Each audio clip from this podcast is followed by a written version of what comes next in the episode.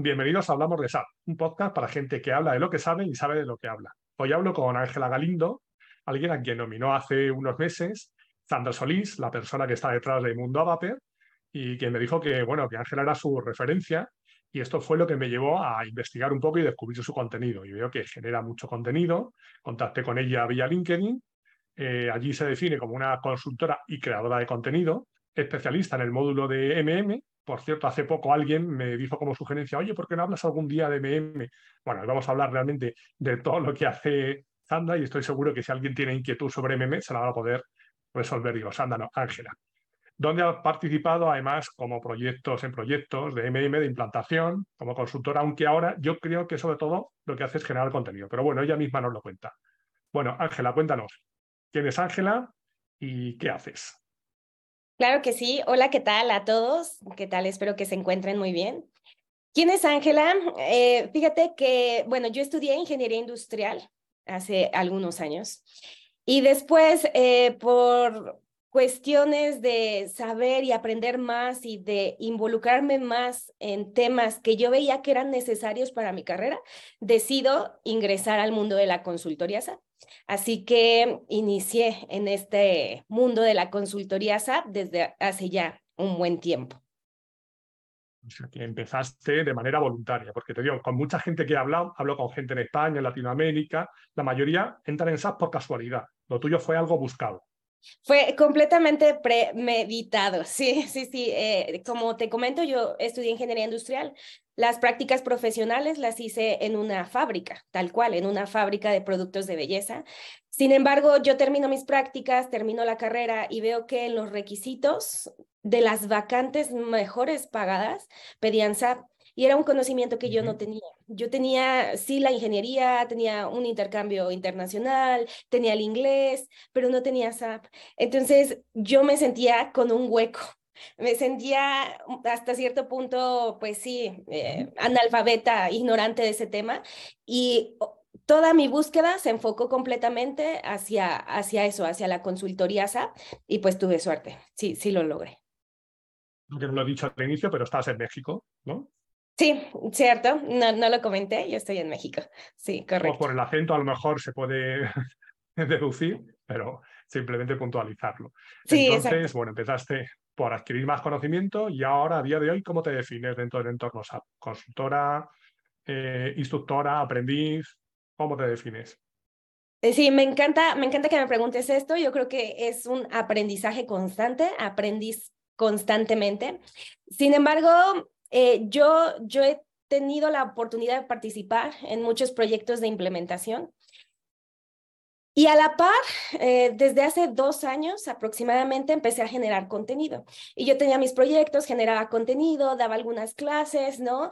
Pero, sin embargo, este proyecto secundario, que es el de creación de contenido de temas de SAP, fue como una, creciendo como una bola de nieve hasta el punto de que muchas, muchas, muchas personas de muchos países llegaban a solicitarme, ¿no? El servicio, solicitarme asesoría, solicitarme guías. Y por el tema de mi trabajo en proyectos en la consultoría SAP, pues como bien sabrán, es, demandante, eh, te, te, requiere de muchas horas de tu día y por lo tanto era, ya, ya yo no podía manejar ambas cosas. Entonces llega, llega un punto en el que yo tengo que decidir, ¿no? ¿Qué camino tomar? Ese punto fue precisamente al inicio de este año. Al inicio de este año yo, yo decido eh, retirarme de la consultoría SAP para ahora seguir este camino de enseñanza SAP a través de, de, redes sociales y a través de todo este ecosistema digital, teniendo este producto digital que pueda ayudar a las personas a aprender SAP. ¿Y dónde te puede encontrar la gente? Em, sí, eh, yo estoy como Ángela Galindo en todas las redes sociales, en Instagram, en Facebook, en LinkedIn, eh, incluso en YouTube tengo algunos videos en colaboración eh, como Ángela Galindo, entonces ahí me pueden encontrar en todas las redes sociales. Muy bien. En notas del programa dejaré todos los enlaces. Yo he estado revisando tu contenido y eso me he encontrado con de YouTube, Instagram, Facebook. También tenías un podcast del consultor SAP, que no sé si lo tienes ahora un poco parado, pero he visto que tenías varios episodios en Spotify. Y por eso también, cuando vi todo el contenido que generabas y además que compaginabas el trabajo como consultora, yo sé también el trabajo y el esfuerzo que supone el tema de generar contenido. Dije, voy a hablar con ella, que seguro que tiene muchas cosas que contarnos. Bueno, desde que empezaste a trabajar con SAP hace unos nueve años, creo, ¿crees que ha cambiado mucho? Eh, claro que sí, claro que sí. SAP ha cambiado un montón y yo eh, lo veo principalmente en cuatro puntos. El primer punto es el tema de que cuando yo inicié en la consultoría SAP, que fue en el año 2015, yo inicié con clientes que implementaban en el sistema SC. Ajá, pero como bien sabemos, la última versión y la, la, última versión de SAP es SAP es for HANA. Entonces, yo tenía y atendía clientes SC y de hecho yo inicié aprendiendo SAP SC sin embargo, poco después, tal vez dos años después, ya la bola de implementaciones en SAP por HANA era muy grande. Esa es la principal diferencia de hace muchos años a ahora.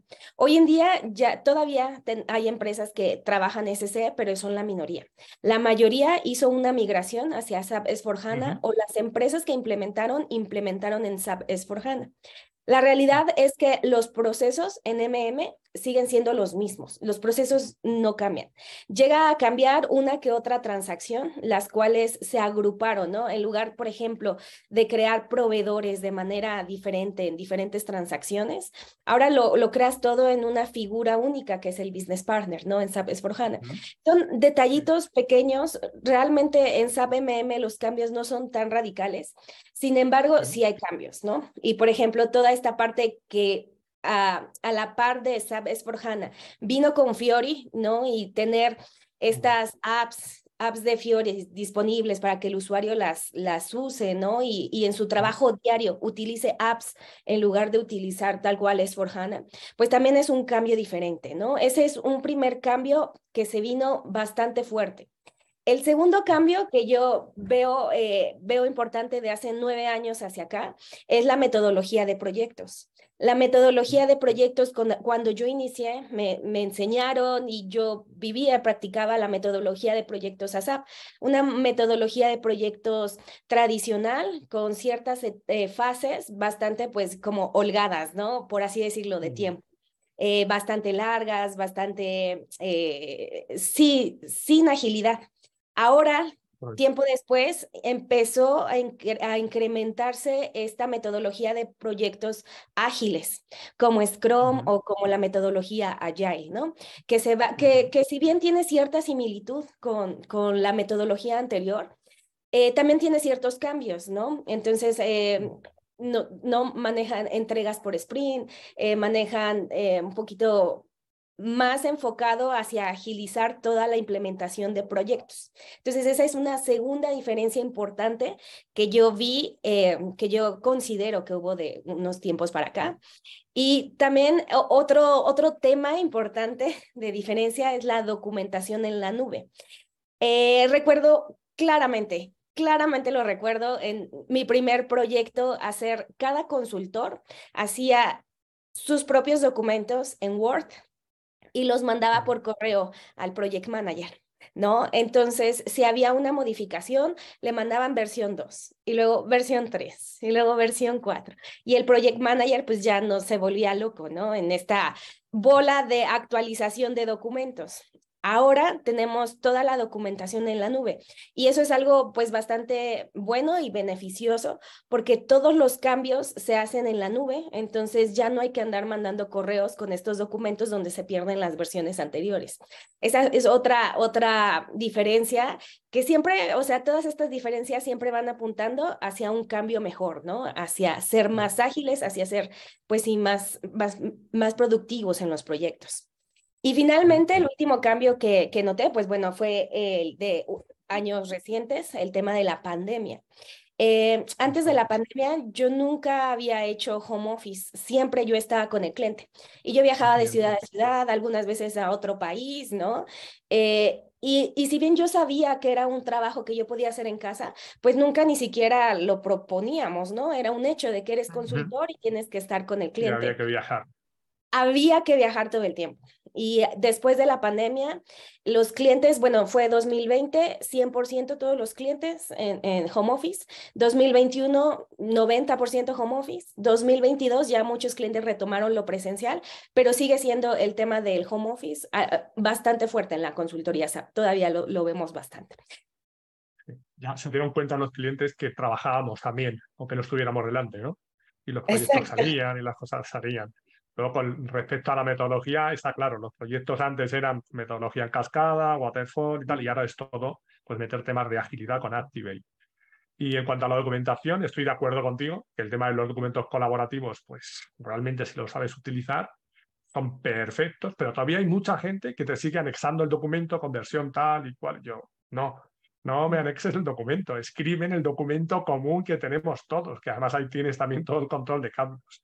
Entonces eso es increíble porque la gente sigue siendo reacia al cambio muchas veces. Y con respecto a lo que comentaba del cambio de S4, eh, evidentemente las implantaciones nuevas son en S4 y el tema de las migraciones, por lo menos aquí en España y en Europa, yo creo que no van al ritmo que deberían. En México Latinoamérica en general, tú trabajas México, Latinoamérica, de Estados Unidos, ¿en qué ámbitos trabajas normalmente como consultora?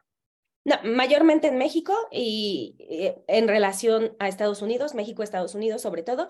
Para Latinoamérica, la verdad es que no, México, Estados Unidos. Vale, México, Estados Unidos. Entonces ahí el ritmo de migración, por lo que comentas, está algo más avanzado, ¿no? Los clientes se han dado cuenta que, que, tienen que cambiar y que 2027 está ahí y que son cambios que tienen cierto calado, aunque efectivamente en el caso de MM, por ejemplo, los procesos son parecidos, pero sí que va a costar el adáptate a trabajar con las aplicaciones Fiori, no utilices las transacciones, porque eso al final, como comentaba antes en el tema de los documentos colaborativos, a todos nos cuesta cambiar. Estamos acostumbrados a la N21N y a mí esa transacción me parece perfecta porque yo llevo 15 años creando los pedidos así.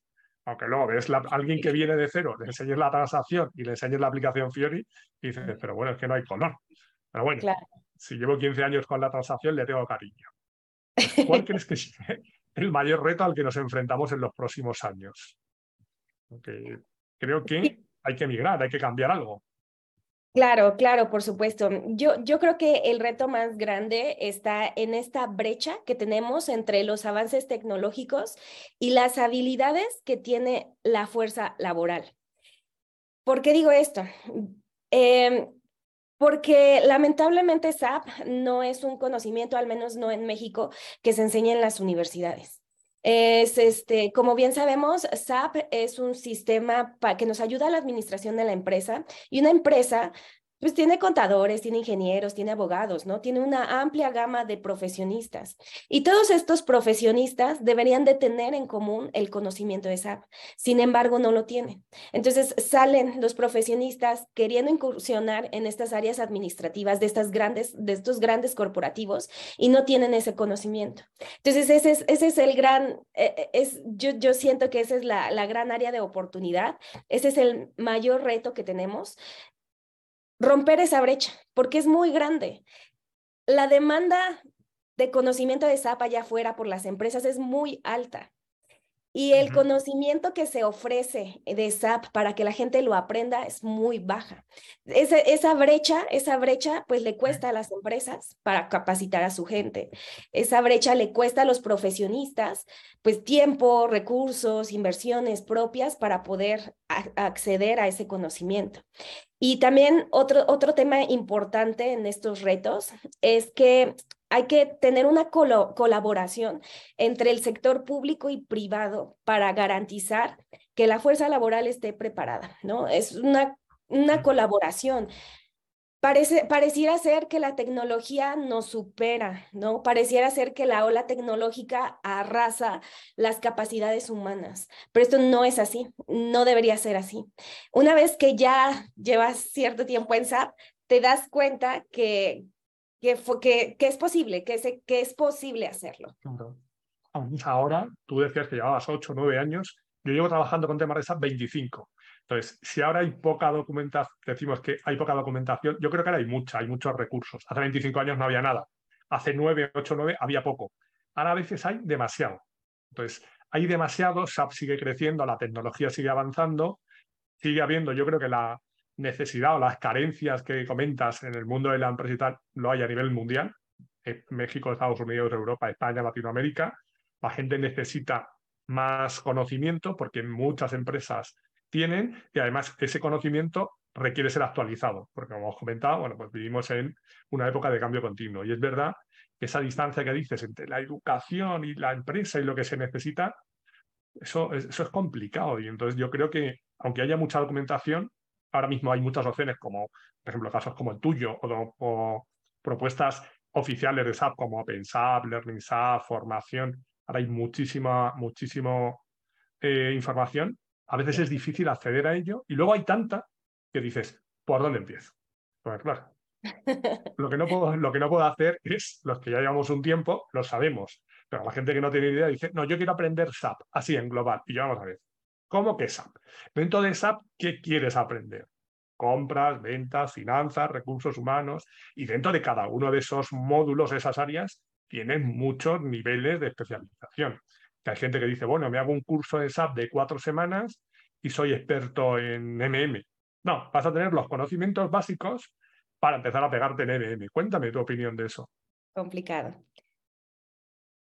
Complicado, ¿no? En este momento, Ángela me pidió un pequeño tiempo muerto porque necesitaba abrir la puerta porque había recibido un paquete. Seguimos.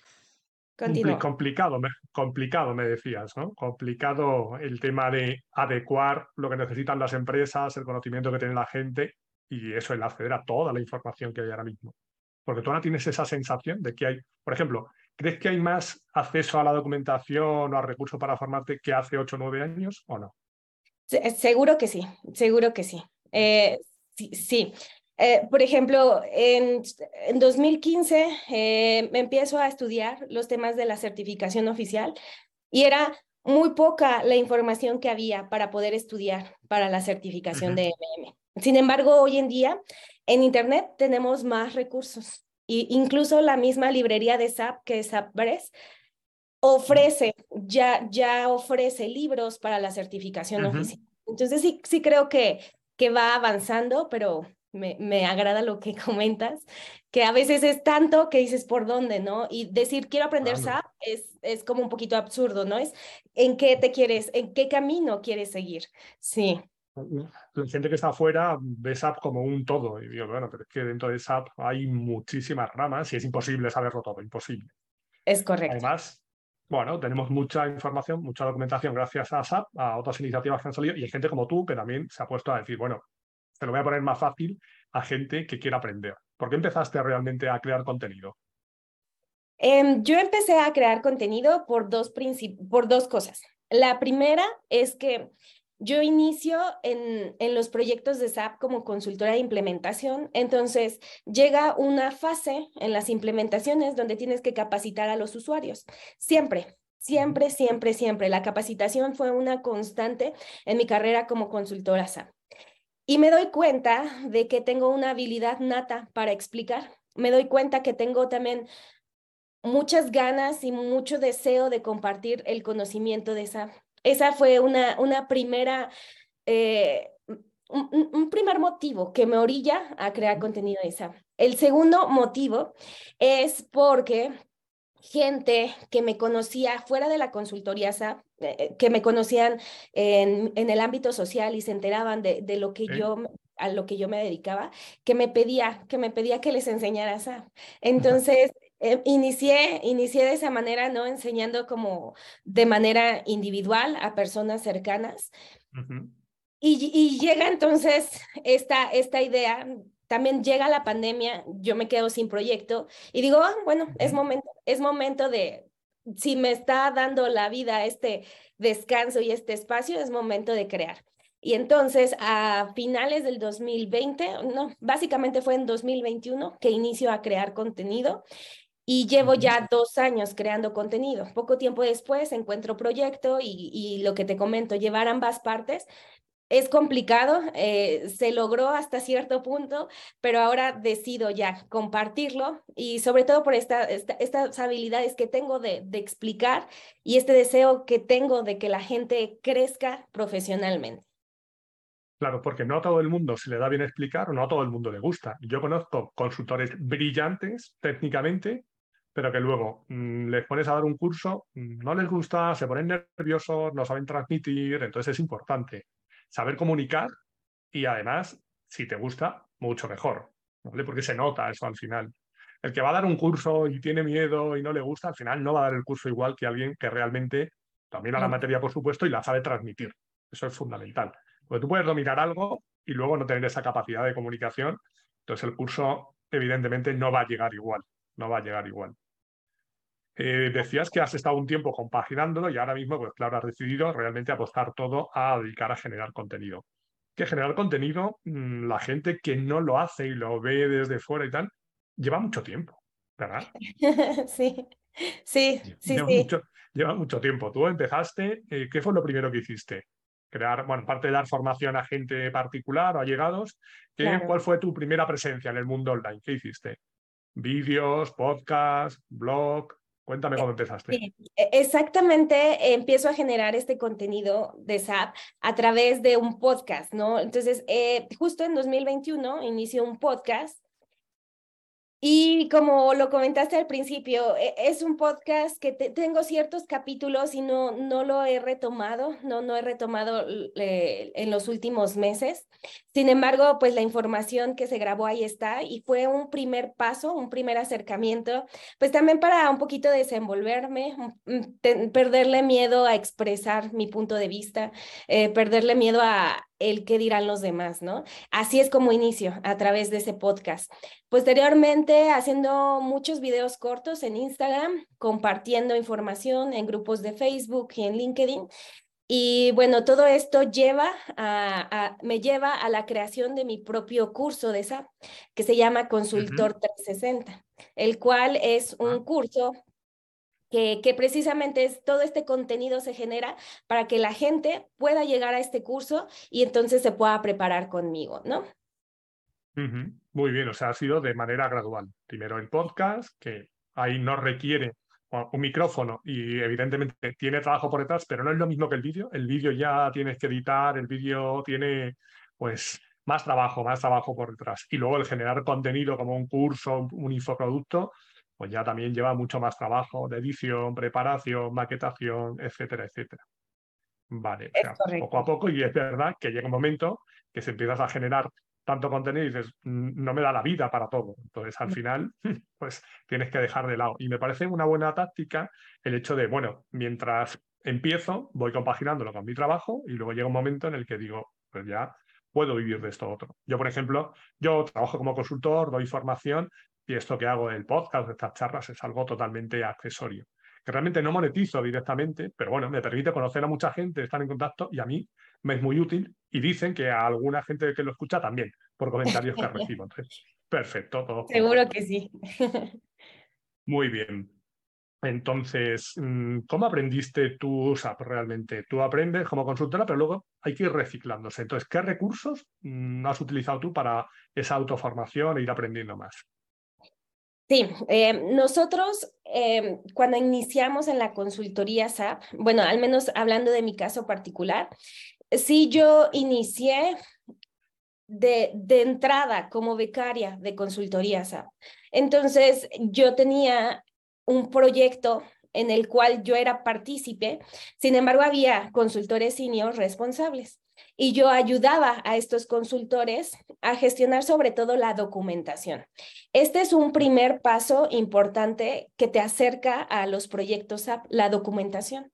Entonces, hay personas, hay alumnos, hay gente que me dice, oye, yo no tengo experiencia en SAP y creo que los proyectos de SAP solo son para gente que ya sabe SAP, lo cual es incorrecto un proyecto de SAP se conforma de muchas personas, personas con diferente nivel de conocimiento. Y sí, hay personas responsables, los seniors, que, que se van a hacer responsables de los módulos, pero tienen abajo un equipo. Eh, idealmente tienen un equipo de personas que, que, les ayuden, ¿no? Ya sea un consultor eh, de nivel intermedio o un consultor junior que les ayude para la documentación. Ese es un primer acercamiento que yo tuve, ¿no? Eh, sin embargo, pues no todos tenemos eh, la fortuna, la suerte de llegar y tomar ese camino. Entonces, nosotros tenemos diversos recursos para estudiar SAP, ¿no? Un primer gran recurso que, bueno, de hecho también me lo ofrecieron a mí cuando inicié en, SAP, es SAP Learning Hub. SAP Learning Hub es esta plataforma oficial de SAP que nos ayuda a poder capacitarnos de manera online. Es una plataforma bastante buena. Eh, sin embargo, pues bueno, tiene ciertos detallitos. Eh, por ejemplo, que la mayoría de la, del contenido está en inglés. Entonces, si no sabes inglés, puede llegar a ser complicado para ti. Em, también, ¿no? Eh, si tú lo adquieres por fuera, tendrías que pagarlo. Si tú ya perteneces a una empresa que, que maneja SAP, lo más probable es que la misma empresa te dé el acceso, pero bueno, no, no es un hecho, ¿no? Eh, pero SAP Learning Hub es una herramienta, si tú eres una persona autodidacta, es una herramienta que te puede ayudar. Esa, ese es un recurso bueno, eh, incluso si no estás ahorita eh, involucrado en temas de SAP, tú puedes ingresar a SAP Learning Hub y obtener eh, estos cursos que sí son de pago, ¿no? Esa podría ser otra desventaja, son cursos de pago. Sin embargo, pues si quieres aprender SAP, tienes, tienes que invertir, ya sea tiempo, ya sea dinero o ambas, o ambas cosas, ¿no? Sí, exacto. Mm. También, sí, dime, dime. de que no te puedes tomar una pildorita y decir, ya se SAP. No, no, no, no, para nada. Sí, y lo que yo digo es que una vez que inicias en SAP, pues no dejas de aprender. No he conocido un solo consultor que lleve más de 20 años tal vez en, en, la consultoría SAP y no siga aprendiendo. El aprendizaje es constante, constante, constante en estos temas de SAP. Nosotros también podemos tener eh, otro tipo de recursos, por ejemplo, para estudiar SAP, como cursos en línea. Cursos en línea ofertados por diversas eh, incluso hay partners oficiales de SAP, ¿no? Tengo entendido que hay partners pues de renombre, ¿no? De SAP que ofrecen estos cursos en línea. Eh, hay cursos un poco, pues, tal vez no, no de partners oficiales de SAP, pero cursos que se ofrecen en línea, ¿no? Como mi curso, que es Consultor 360, o como Virtco, que es una, un, lugar que ofrece cursos aquí en México eh, también SEDinfo, que es una escuela de cursos que está en Perú, si no mal recuerdo, pero ofrece los, los cursos en línea, ¿no? Entonces, todos estos tipos de cursos en línea, hay una bastante gama de cursos y tú lo puedes aprender incluso pues por especialización, ¿no? Y decir, ah, ok, hay escuelas que dan solamente cursos para ABAPS, solamente cursos para BASIS, ¿no? Como bastante técnicos. Hay escuelas como la mía que son más funcionales, MM, SD, FI, y nos vamos a temas de consultoría. O hay cursos que te dicen que son específicos para usuarios finales. Entonces, nosotros sí tenemos muchos cursos, muchos recursos, exacto, en línea, para poder aprender SAP. Otro recurso que tenemos también es los programas de certificación de SAP, los programas de certificación oficial, que son eh, estas academia, la academia de SAP, cuando lleguemos a escuchar de la academia de SAP, es esta academia que oferta oficialmente SAP, donde un instructor te lleva de la mano durante un mes y son clases por la tarde, noche, eh, de lunes a viernes para que eh, durante ese mes te prepares en tus conocimientos de SAP y puedas presentar la certificación oficial. Esa es la Academia Oficial de SAP, que hablando del tema de costos, es la opción pues más costosa, es la opción más costosa que existe en el mercado. Que Suele ser así en todos los países. Sí, sí, varía mucho el precio dependiendo, ¿no? Del examen, del módulo, el país pero aproximadamente y en promedio son 5 mil dólares, ¿no? Sí, ¿no? Entonces es, como el tipo de capacitación más costosa. Incluso he conocido gente que vende sus vehículos para poder pagar la, la capacitación oficial de esta academia de SAP. En España, yo creo que ahora esas academias o en Europa en general están cerca de los 8.000, 9.000 euros. Sí, tienes razón. Sí, sí, sí. sí, es un precio bueno, significativo. Sí, un precio significativo, sin duda alguna. Em, pero tenemos también otras opciones eh, gratuitas. Por ejemplo, eh, existe, híjole, la dicen que es la universidad gratuita más grande del mundo que es YouTube, ¿no? Entonces tenemos infinidad de recursos gratuitos en YouTube, infinidad de recursos también gratuitos en LinkedIn, eh, tutoriales, información, eh, incluso LinkedIn es ese acercamiento ya con el área laboral. Entonces también LinkedIn ofrece eh, estos recursos gratuitos, pero también tenemos, por ejemplo, OpenSAP. OpenSAP que es dado por SAP Learning Hub, pero sin, sin costo, ¿no? OpenSAP, exacto, OpenSAP va a ser este lugar donde tú te puedes capacitar. Claro, no vas a profundizar en los temas, pero a lo mejor es un primer acercamiento donde tú no tengas que invertir para que tú puedas conocer SAP, ¿no? Sin embargo, sí hay que saber que la mayor parte de la documentación de SAP está en inglés. Entonces, eh, si tú no sabes inglés, pues incluso va a ser un poquito más complicado llegar a tener ese conocimiento. Y un último recurso que quiero compartir con ustedes, que me parece bastante valioso y de muy buen precio, es toda la librería oficial de SAP a través de SAP Press, sappress.com, donde ofrecen estos libros de, de, especialización para cada módulo. Y el, el costo es aproximadamente de unos 50 dólares 50, 60 dólares, versiones en, en eh, digitales o versiones físicas.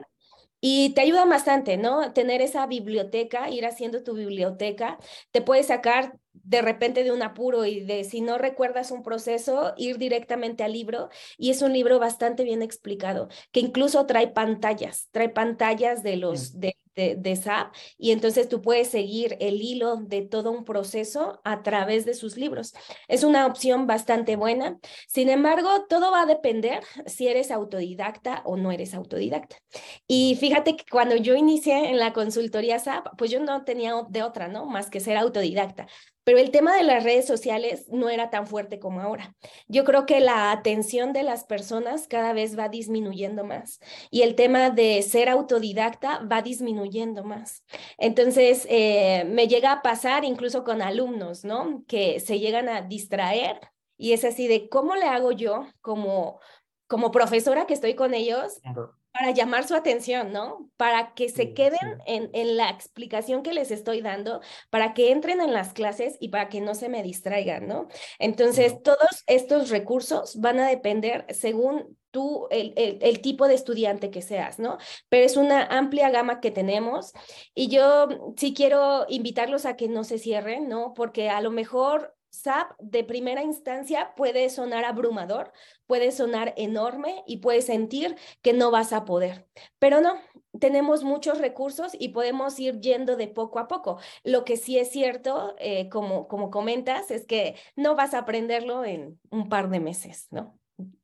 Ya los recursos que has comentado, añadiría bueno, en SAP Press es una editorial que está homologada por SAP y aparte luego hay otra, por ejemplo, que se llama Expreso Tutorials, que además va a sacar títulos en castellano. Está sacando ahora títulos en castellano, entonces, pues a gente que no habla inglés, pues ahí va a tener también ciertos recursos. Y luego también, eh, dentro de Learning, SAP ha sacado, aparte de OpenSAP y de SAP Learning Hub, lo que es SAP Learning a secas. Vas a learningsap.com y entonces ahí hay una serie de itinerarios también gratuitos. Ahora mismo creo que hay 64. Eh, bueno, a lo mejor a día de hoy hay 64 y cuando dentro de dos semanas hay 70, porque es algo que está creciendo. ¿vale? Y ahí es contenido gratuito también, de muy actualizado, oficial por SAP, tipo OpenSAP, pero mm, más eh, con un contenido más amplio, algo más extenso. Es más parecido al contenido que puedes tener en las academias. Y aquí hay una cosa, mm, yo tengo Learning Hub, yo tengo OpenSAP, yo tengo Learning, tengo los libros, pero para empezar, yo creo que lo mejor es en la modalidad que, en la modalidad que quieras, con cursos en línea de alguien como tú, con una academia de SAP, si te lo puedes permitir, es que alguien te guíe al principio. Porque aunque estoy de acuerdo que hay que ser autodidacta y los que ya tienen cierta experiencia tienen un montón de recursos para simplemente luego seguir esa disciplina, ir aprendiendo, empezar de cero sin alguien que te guíe es muy, muy complicado. Y lo que has comentado de que a ti te cuesta el que los alumnos estén enganchados y te preocupas por eso, te demuestra también que a ti te gusta todo esto, porque hay gente que dice, bueno, a mí me han pagado el curso, si quieren asistir bien y si no, pues nada.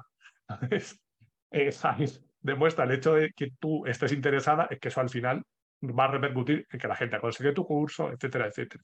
Porque nos creemos que la gente cuando paga ya va a hacer el curso, ¿no? Y hay muchas veces que no. Eso cuando, eso cuando paga. Y si no paga y lo tiene gratis, pues claro, dices, lo tengo ahí gratis, ya lo haré, ya lo haré, ya lo haré, no lo hacen nunca. Exacto.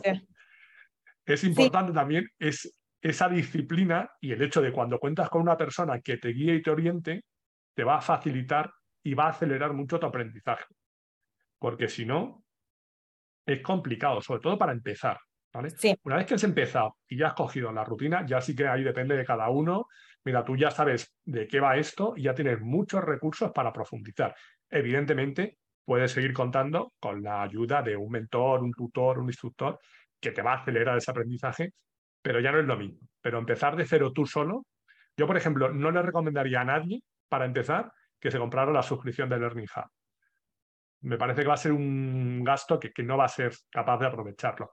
Ahora, si pagas Learning Hub y tienes la ayuda de alguien que te pueda orientar, que te pueda dar unas tutorías, unas clases, adelante, porque eso es material oficial, tienes sistema, contact factors, etcétera. Pero si no, complicado. Siempre intentaría, sobre todo al principio, contar con esa guía, con una persona que me ayude. sí. si no, me, encanta, me encanta lo que comentas y lo podemos ver así como en dos caminos, ¿no? Un camino de principiante y si tú eres principiante y ingresas a SAP Learning Hub y no tienes esta ayuda de una persona que te guíe, súper complicado.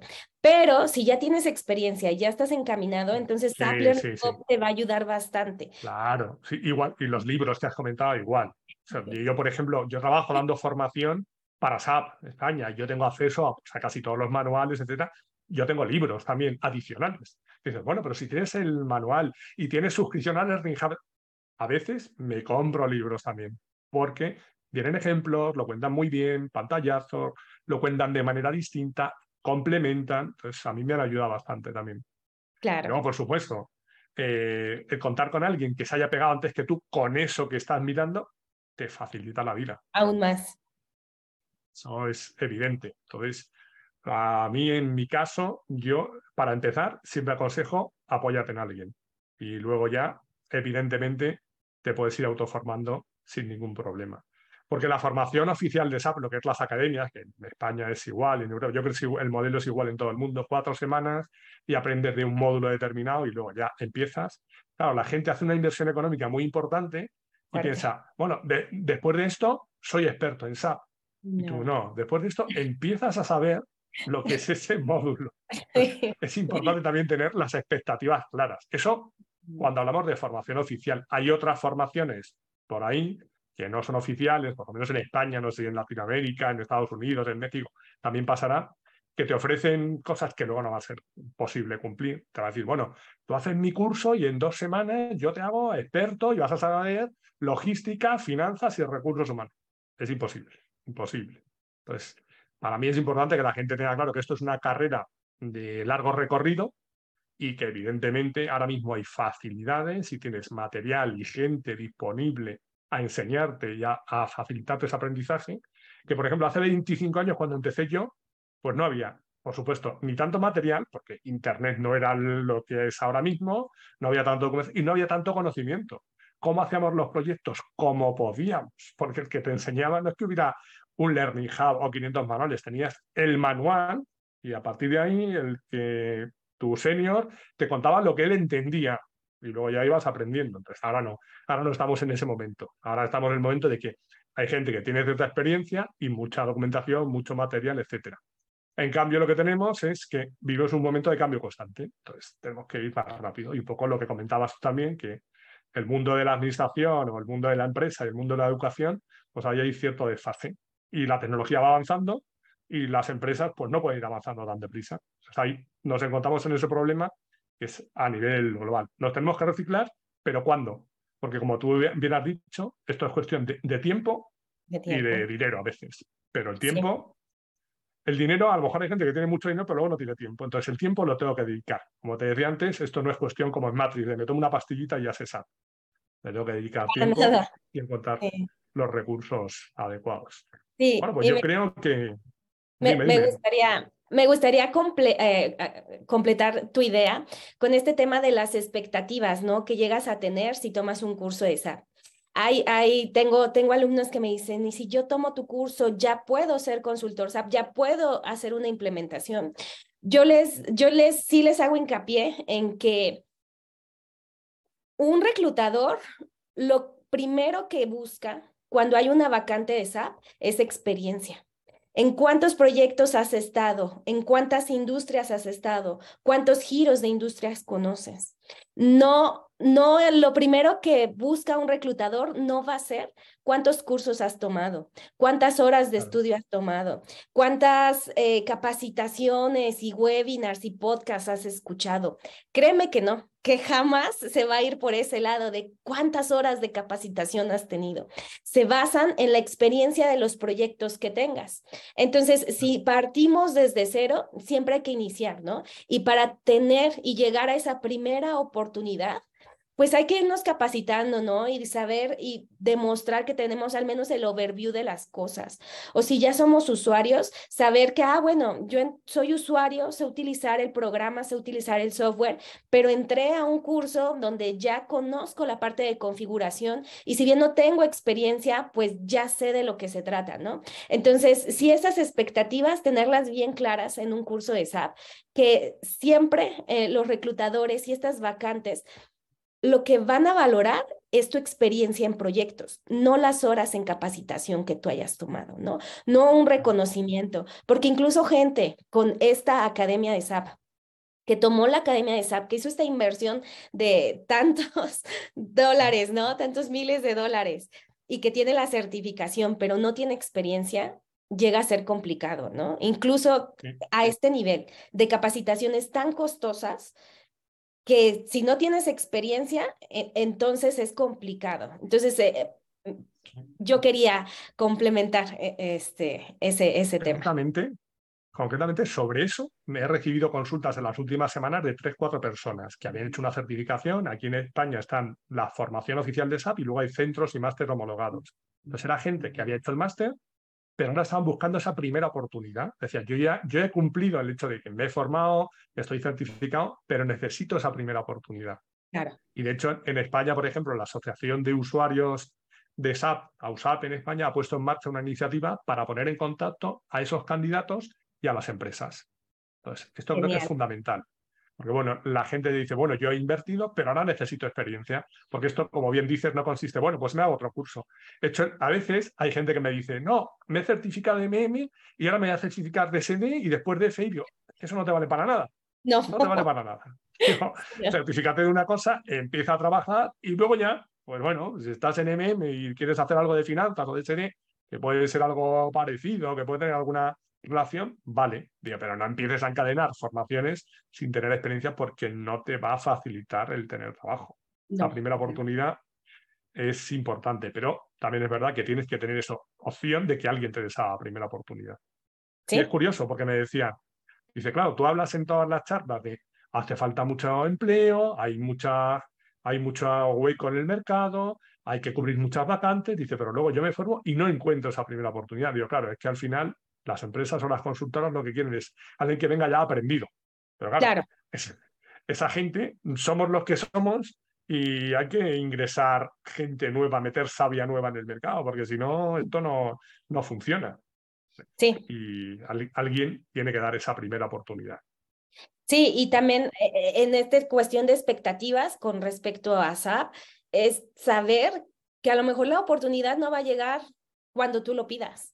¿no? Eh, los proyectos de SAP tienen, pues son proyectos y tienen un inicio y tienen un fin. A lo mejor, a mí me ha tocado mucho ver en México que inician, o sea, en diversas etapas del año, pero yo he iniciado muchos proyectos curiosamente en septiembre, ¿no? Entonces, no sé, ¿no? Y si tú eres una persona que a lo mejor inicia esa búsqueda en enero, pues imagínate, ¿no? Tienes, tendrías que esperarte, tú llegas a desesperarte y a decir que no hay proyectos y demás, pero es que todo lleva un tiempo, ¿no? Y, es, es esta búsqueda constante. Hay una frase que a mí me gusta mucho que dice que el crecimiento necesita movimiento para todo. El crecimiento necesita movimiento. Y muchas veces, si las oportunidades no las estás encontrando en tu ciudad, pues hay que voltear a otra ciudad, ¿no? O hay que voltear incluso a otro país, ¿no? O hay que eh, cambiar el módulo, porque a lo mejor estoy en un módulo de poca demanda, ¿no? Entonces, hay que tener esa visión de saber que si nos movemos, tarde o temprano llega, o sea, tarde o temprano. También hay que confiar en el proceso. ¿Por qué? Porque las vacantes están. Yo cada ocho días publico vacantes buenísimas que encuentro en México y las vacantes están. Nunca una semana no, he, no, he, encontrado vacantes. Las vacantes están, las vacantes existen. Entonces hay que confiar un poquito también en el proceso, ser un poquito observadores de cuáles son los requisitos y hacia dónde voy esperar, claro está, esperar, tratar de no desesperarse, porque sí, las oportunidades están, las oportunidades existen. Y estoy de acuerdo que para que pasen cosas tienes que hacer cosas. Si te quedas, yo me hago la formación, me quedo en mi casa, no, te tienes que mover un poco. Y luego lo que has comentado de viajar me hace gracia porque, por ejemplo, aquí en España, yo hace unos años di una formación en Toledo, que es una ciudad que está a 70 kilómetros de Madrid. Y entonces Madrid es la capital y en la capital hay más oportunidades. Claro. la gente a la hora de buscar trabajo como que le daba pereza venirse a Madrid. Y yo decía, pero bueno, vamos a ver, estás a. ¿no? ¿Qué quieres? Que vayan a la puerta de tu casa. Pues luego hay otros países, otras culturas que tienen otra mentalidad y hay gente que dice, bueno, yo voy a trabajar a cualquier sitio. Y además, bueno, ahora mismo, por ejemplo, además, si hablas inglés, hay oportunidades en todo el mundo. O sea, es que realmente yo puedo entender que alguien que a lo mejor que ya tenga su vida hecha, 50 años, tres niños, la familia, le dé más pereza moverse. Pero es que hay gente que es recién licenciada, con veintipocos años, dices, tío, tienes la oportunidad. El otro día hablaba con una persona que había recorrido el mundo trabajando con SAP. Wow. Hazlo, hazlo. no, te, cierres a, no, me hago un curso y encima quiero que vengan a la puerta de mi casa a ofrecerme trabajo. Bueno, pues entonces, a lo mejor no, no, no es, no es la, la, visión más acertada desde mi punto de vista. Exacto. ¿eh? que quiera, el que quiera vivir en la puerta de su casa y no moverse de 20 kilómetros más cerca, más lejos de su casa. Perfecto, es otra mentalidad. Bien, bueno, pues para terminar, cuéntame un consejo que te hubieras dado a ti misma cuando empezaste a trabajar con todo esto, con todo lo que sabes ahora. ¿Qué hubieras hecho distinto si hubieras hecho algo? Un, consejo que me hubiera dado a mí misma es tal vez escuchar un poquito más a, los mentores. Eh, siempre tuve mentores y tuve la oportunidad de, escucharlos. Sin embargo, cuando inicié en la consultoría SAP, me abrumaba, o sea, me abrumaba el hecho de, oye, llevo dos meses en un proyecto y ya me estás poniendo a hacer una especificación funcional.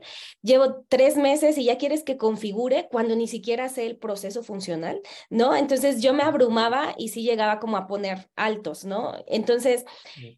Ahora lo veo y cuando los, mis usuarios me preguntan, ¿no? Eh, eh, cómo, cómo, cómo, o sea, cuando tú ya estás en SAP, cuando tú ya tienes que tomar al toro por los cuernos, le tienes que entrar con todo, ¿no? Y entonces aprender de esto, pero aprender de aquello, ¿no? Y tomar toda esa información conforme, conforme el proyecto avanza. Esperar o creer que va a ser, tu camino de aprendizaje va a ser del así, va a ser de, de poquito a mucho, tal vez es irreal. El camino del aprendizaje de SAP es de mucho a mucho. Éntrale, ese consejo me daría, éntrale a todo el conocimiento que hay, no te abrumes, ¿no? Eh, más adelante no vas a miedo, no le tengas miedo. Desenredar todas estas dudas y sí, sí se puede, ¿no? En mi caso yo empecé igual, ¿eh? Yo empecé igual, yo empecé programando en ABAP y tal, y luego pasado tres años o tres años y algo, fui a formarme a SAP, al propio SAP. Y cuando llegué ahí, me colocaron la cabeza y dije, bueno, esto no era tan difícil. Claro, no es tan difícil si te lo explican. Pero al principio es eso, pues yo creo que todos nos sentimos abrumados cuando empezamos con SAP. Todos. Correcto. Y el que no, el que no miente, miente. Seguro. y un consejo que le darías, aunque ya hemos dado muchos trucos, a alguien que quiera empezar ahora a día de SAP, a día de hoy con SAP, ¿qué consejo le darías? Em, yo creo que, que, que, ¿qué es esto, no? Lo que ya te había dicho, de el crecimiento requiere movimiento. Entonces, grábatelo, piénsalo bien, los consultores app no son personas que suelen quedarse en un sitio. Somos, o sea, nos mueven, o sea, por los clientes te tienes que mover, ¿no? Entonces es un camino constante de crecimiento. Cada año hay que actualizarte, cada año hay que estar aprendiendo nuevas cosas. Si, si eres una persona que no está dispuesta a enfrentar eh, este crecimiento y este movimiento, va a ser muy complicado para ti la consultoría SAP, ¿no? Que también eh, yo digo que la consultoría SAP es muy buena, eh, tiene muchos beneficios, es para la industria, estas industrias que tienen sistemas de administración con SAP, pero también hay muchos caminos el futuro tiene múltiples posibilidades y no quiere decir que si tú no sabes app no eres nadie en la vida. No, para nada. La vida tiene muchísimos caminos, el futuro tiene muchísimas puertas y pero si tú decides que este es el camino que, que quieres tomar, entonces muévete, muévete, muévete. Muévete, perfecto. Y bueno, para terminar, cinco cosas más personales para conocerte un poco mejor, un libro o un autor que nos recomiendes. Eh, claro que sí. Eh, estoy eh, a la mitad de un libro que se llama La bailarina de Auschwitz, de Edith Egger. Es un libro que me ha sacado muchas, muchas lágrimas. Creo que nunca había llorado tanto con un libro. Se los recomiendo. Se los recomiendo bastante. Muy buena historia. ¿Y una película o una serie que te guste? Eh, me gusta mucho una película, se las recomiendo, se llama El Gran Pez de Tim Burton. Es una película viejita, pero con muchas, muchas eh, enseñanzas, inclusive de esto, de moverte, de atreverte, de ser valiente. Muy bien. ¿Una canción, un grupo o un estilo de música que te guste?